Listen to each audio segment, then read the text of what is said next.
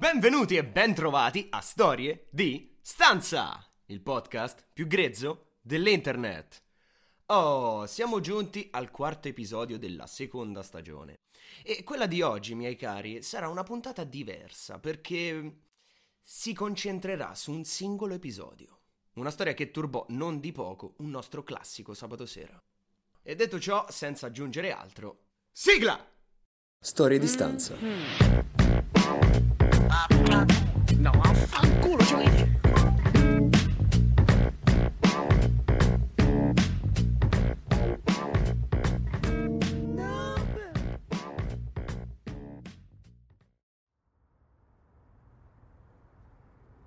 Centrale squadra mobile, rispondete passo. Sì, qui Ares, avanti centrale. Ci sono arrivate altre segnalazioni nella zona dei Torbella. Continuate a monitorare la situazione, che stasera può essere la volta buona. Ok, centrale, andiamo subito. Quella sera al covo c'era un sacco di gente, ma in realtà era un sabato moscio. Tra i fedeli della banda c'era Johnny Brillo che trangugiava una scadente birra da supermercato, mentre Morales il biondo, Dan Woodland e Ray Tillo stavano giocando due mani di poker. Trisdassi. Tiè, guarda, sta biondo, stasera ci ha stirato. Basta, vado a pisciare.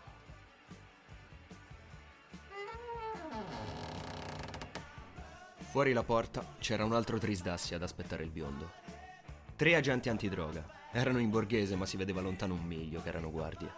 Tutti e tre in bomber nero e fondina che spuntava da sotto il giaccone. E poi il primo lo conoscevano già, il più temuto della zona. Un bestione che non si faceva problemi a far parlare le mani. Subito dietro il suo cane da guardia e il terzo mai visto. Sarà stato un classico sbirro apprendista. Stacca quella cazzo di musica, polizia! E boom! Una frase era bastata per riportarli sulla terra. Stavano subendo una retata e stava succedendo davvero. Il biondo doveva ancora ricacciarsi l'uccello dentro che venne scaraventato all'interno della stanza. Morales non aveva un grosso background criminale alle spalle, ma aveva una lingua tagliente. Sapeva farsi rispettare senza dover per forza intimidire. Il discorso era diverso per Reitillo. A lui l'avevano pizzicato un paio di volte con le mani nel sacco. Puttanate, non era così scafato come voleva far credere. Ma allo stesso tempo non serviva un genio per sapere che gli sbirri al covo non portavano nulla di buono. Bene, signori, rimanete dove state. Adesso a turno vi perquisiamo tutti. Quei rompicoglioni fecero andare di traverso l'ultimo goccio di birra al povero Johnny, che quasi ci rimaneva. Mentre cercava di riprendere fiato, il suo sguardo si fermò un attimo verso Dan Woodland. Si era come paralizzato. Il vecchio Dan era noto per i suoi nervi saldi, ma ahimè, in quella circostanza erano andati a farsi fottere. Sì, perché le sue tasche scottavano. E lì si rischiava grosso. E adesso sotto a chi tocca. Il primo a tiro era Morales. Decisero di iniziare proprio da lui. Lo spinsero verso il cesso e iniziarono a dargli direttive. Per cominciare, via i calzini e giù i pantaloni. Il biondo si trovò scalzo e in mutande alla stanza. Curioso. A guardarla da fuori poteva tranquillamente sembrare l'intro di un porno gay. Rimase in attesa, convinto di aver fatto quanto richiesto. Ma quello sbirro apprendista non la smetteva di fissargli lì, dove non batte il sole. A scuola gli avevano insegnato che era lì che si doveva cercare. A palle. Seconda volta col pacco al vento davanti a un poliziotto. Non era la sua serata fortunata. Interdetto e ferito nell'orgoglio, Morales si calò anche le mutande. Pulito. Bene, ragazzi, ci siamo scaldati. Adesso però iniziamo a fare sul serio. Scegliete voi il prossimo. Fottuti sadici. In mezzo a quel silenzio, Woodland si fece avanti. Non certo per fare l'eroe, è che non sopportava più quella pressione. O la va o la spacca. Dan fa per abbassarsi i pantaloni, ma alt. Quel simpatico cadetto lo ferma. Gli sembrava di aver visto qualcosa nelle tasche, così gli ordina di ribaltarle. Quell'infimo si stava già pregustando il suo primo sequestro. E infatti alla parola tasche, il cuore di Dan salta un battito, ma senza indugio lui esegue l'ordine. Niente da fare, allo sbirro non basta. Si avvicina e inizia a ficcare le mani ovunque. Parte dalle tasche davanti, ma niente di più di qualche trucciolo di tabacco. Poi le due dietro e stessa storia. Lo sbirro apprendista non era ancora pronto. Purtroppo per lui non aveva studiato abbastanza. Si era dimenticato dell'esistenza di un quinto taschino, quello stretto inutile a cui Dan però aveva trovato un utilizzo. Pulito. Dan Woodland era salvo e neanche lui sapeva il perché. La caccia all'uomo proseguiva, ma nel frattempo il clima s'era un po' disteso.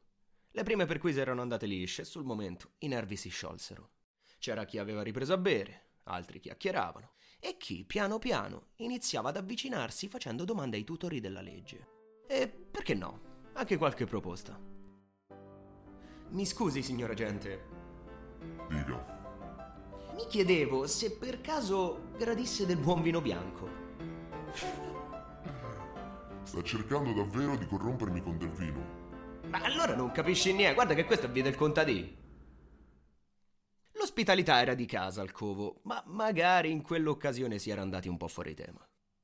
Nonostante qualche episodio grottesco, tutto sembrava andare nel verso giusto. La caccia al tesoro era quasi terminata, ma all'appello mancavano ancora loro. Chip e Chop. I due si erano sottratti volontariamente all'esecuzione, cercando di appartarsi il più possibile agli angoli del covo. Ma in quell'istante fecero un movimento di troppo, allertando l'apprendista, che ancora bramava il suo primo sequestro. Il faro della discordia li abbagliò mostrando lo scambio, e loro si immobilizzarono, come due cerbiatti puntati dai fanali di un'auto in corsa. Purtroppo erano stati colti con le mani nella marmellata, e l'atmosfera si ribaltò in un secondo. Per le guardie, quella fu la scusa perfetta per mettere il covo sottosopra. Stavolta era il turno del cane da guardia. Iniziò a cercare buttando per aria tutto quello che gli capitava a tiro, distruggendo il lavoro di una vita. I più sconsolati erano Johnny Brillo e Luke Reitillo. I due si guardarono scrollando le spalle, come a dire: Oh, che vuoi fa? È andata così.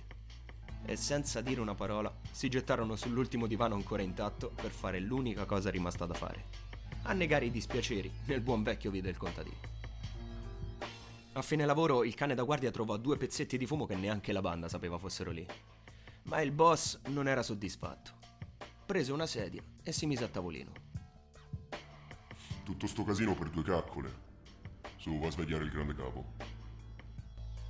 Silvano da Torpella, il padrone di tutti quei baracconi, il patriarca della famiglia e padre del capo della banda, che quella sera fra l'altro non era neanche presente. Venne svegliato in piena notte e portato al covo. Adesso ci dici chi sono loro e cosa fanno qua dentro. Silvano con un cenno di diniego se li squadrò un attimo e rispose di non averli mai visti prima. Sapeva che erano amici del figlio, ma niente di più. O forse era quello che voleva far credere. Gli sbirri non ottennero collaborazione neanche dal padrone di casa. Per loro era il momento di gettare la spugna ed accontentarsi di quelle due misere caccole. Non era una sconfitta, ma neppure una vittoria. La banda stavolta non era uscita indenne. Sì, i fedeli si erano salvati, ma della gente era stata comunque presa e, sul finale, sapevano bene che quella storia avrebbe lasciato dei segni indelebili.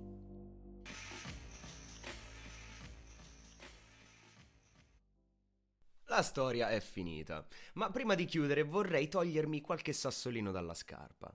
E partiamo proprio dai tre agenti della Digos, che sì, facevano il loro lavoro, ma ci hanno smontato letteralmente una stanza. Dovevano fare 11 verbali che non sono stati fatti e la perquisizione con le palle all'aria. Hanno visto più palle loro di Sasha Gray.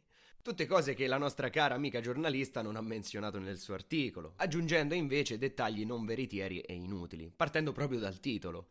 Castelfidardo, 21enne, trasforma locale di famiglia in fumeria clandestina. Con una foto nell'Ancona Today che sembra più ritrarre l'arresto di un narcos che la perquisizione di una stanzetta, ma vabbè. Il meglio ce lo ha regalato la nostra città, i nostri compaesani, che hanno ben pensato di postare l'articolo sul gruppo Facebook di Castelfidardo, commentando senza conoscere i fatti.